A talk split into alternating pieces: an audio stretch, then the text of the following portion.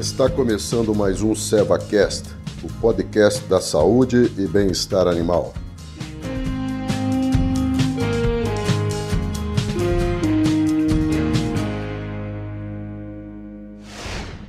Olá, sejam bem-vindos ao nosso último tópico do complexo da tristeza parasitária bovina.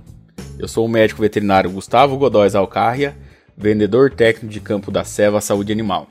Em nosso bloco anterior, a gente comentou sobre a sintomatologia do complexo da tristeza parasitária bovina, onde a gente viu que ela gera anemia nos animais acometidos, ela deixa esses animais fracos e faz com que eles percam peso e emagreçam, e também tem uma queda de produção tanto de carne quanto de leite, e que essa hemoparasitose ela pode levar até o óbito dos animais acometidos por ela. E também sobre a importância do conhecimento da epidemiologia, que vimos que épocas do ano, determinadas regiões do país e certos tipos de animais têm maior propensão para o desenvolvimento da doença. E assim, traçarmos estratégias e possamos diminuir surtos da doença em nossas propriedades. Para o tratamento correto da doença, devemos realizar a anamnese e analisar os sinais clínicos dos animais e realizarmos muitas vezes o diagnóstico diferencial, para que a gente possa determinar qual das doenças do complexo da tristeza parasitária bovina está ocorrendo, devido a que a necessidade de um tratamento específico para cada tipo de agente que engloba esse complexo de doenças, e assim possamos realizar tratamento ideal para cada tipo de hemoparasitose. Para isso, devemos realizar a coleta de sangue dos animais que temos suspeita e optarmos pelo qual tipo de exames iremos realizar, para que assim a gente possa ver qual das doenças do complexo está ocorrendo, se é a babesiose, se é a anaplasmose ou se é a tripanossomose. Existem vários tipos de exames para a realização do diagnóstico da doença.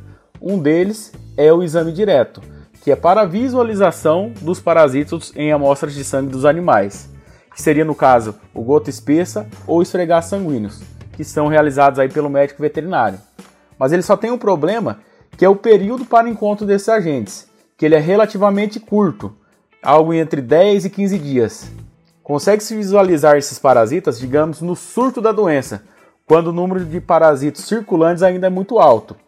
Depois desse período, o número de parasitos da circulação vai caindo e vai ficando mais difícil de encontrar esses agentes nesses exames diretos.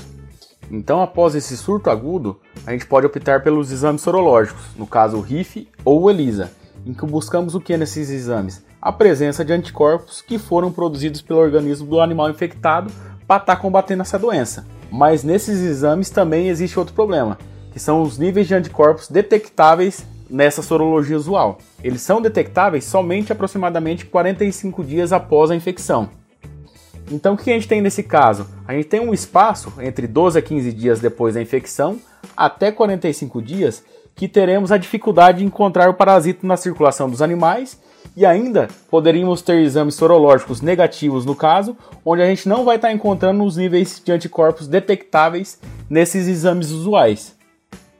E também temos um outro problema aí, que alguns animais, eles estão com seu sistema de defesa, seu sistema imune tão debilitado, que eles não produzem níveis de anticorpos mínimos para que sejam detectados no exame sorológico. E a gente também pode lançar mão de testes moleculares por exemplo, o PCR que também pode ser empregado. Esse exame ele detecta a presença de material genético dos parasitos, mas mais uma vez a gente pode ter resultado falso negativo, em caso de parasitemia muito baixa, por exemplo, onde a gente pode citar o exemplo da tripanossomose, onde menos de 10 tripanossomas por ml de sangue ele não é detectado. Então, uma estratégia que a gente utiliza para aumentar essa sensibilidade do PCR é a utilização de um método de ampliação do DNA do tripanossoma, que esse método aí é denominado PCR-LAMP, e ele é capaz de detectar mesmo um tripanossoma por ml de sangue. E também uma outra forma de diagnóstico que pode ser empregado é o denominado diagnóstico terapêutico, que após uma criteriosa avaliação aí que a gente faz. Então, pessoal, é por isso que a presença do médico veterinário na propriedade é fundamental, para que ele possa ter aí a ciência da situação da doença na fazenda possa fazer um exame clínico do, do rebanho e dos animais acometidos e está fazendo uma avaliação epidemiológica. E assim está utilizando o melhor método para diagnóstico da doença do complexo, para estar tá diferenciando ela. Aí finalmente a gente encontrou o nosso agente. Então a gente vai estar tá realizando o nosso tratamento específico. Ah, o diagnóstico foi anaplasmose. No caso de anaplasmose, a gente vai trabalhar com a oxitetraciclina de longa ação. No caso, a Seva ela disponibiliza o Oxitap LA. A gente trabalha com a dosagem de 1 ml para cada 10 kg de peso vivo via intramuscular. Ou então pode-se optar para enrofloxacina ou imidocarb. Ah não, o diagnóstico foi babesiose. Babesiose, a gente vai trabalhar com o diaceturato de diminazeno. No caso, a Seva disponibiliza no mercado o Vivazene, que a gente trabalha com 1 ml para cada 20 kg de peso vivo via intramuscular. Ou então pode-se trabalhar com imidocarb. Ou então, ah não, foi tripanossomose o nosso diagnóstico aí. Para a tripanossomose, a gente vai trabalhar com o cloreto de isometamídium, que o nome comercial dele é o Viverium, que a Seva disponibiliza no mercado aí e é o único licenciado aí no Brasil para tratamento da tripanossomose.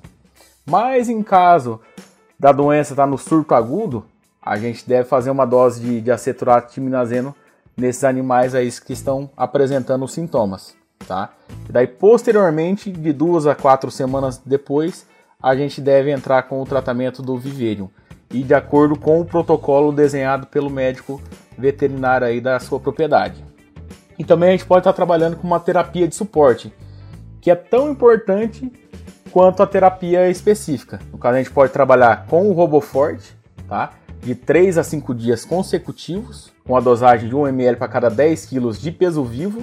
Também pode se trabalhar com o Ketofen, que é um anti-inflamatório à base de cetoprofeno, tá? por 3 dias consecutivos, com a dosagem de 3 ml para cada 100 kg de peso vivo via intramuscular. E também está trabalhando com uma hidratação endovenosa lenta quando se for necessário.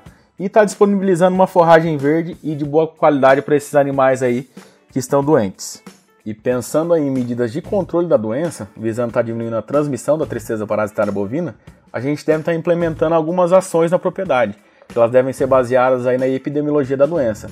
Então logo a gente deve estar tá realizando o controle da população de vetores, que seriam os carrapatos e as moscas, que é um dos pontos de grande atenção aí que a gente deve estar tendo. Então, para o controle da população de moscas, a gente pode estar empregando alguns procedimentos. No caso, a utilização de iscas mosquicidas, certo? Também a utilização de brincos mosquicidas no rebanho, sempre levando em consideração o período de carência dos mesmos, tanto para abate quanto para leite. Está sempre realizando a limpeza das instalações, removendo aqueles restos de esterco de alimentação e dando um destino correto, que seria o esterqueira sem acesso a moscas, ou então cobrindo esse material com uma lona impermeável, visando a fermentação orgânica do mesmo aí por pelo menos 45 dias. Com essas ações, a gente vai estar tá diminuindo a oposição das moscas e, consequentemente, diminuir também a sua população. E para o controle do carrapato, a gente deve fazer protocolos de controle, ou seja, utilizar purons de longação que não tenha resistência a eles e indectocidas diferenciados, e está aplicando ele em épocas corretas e em dosagens corretas.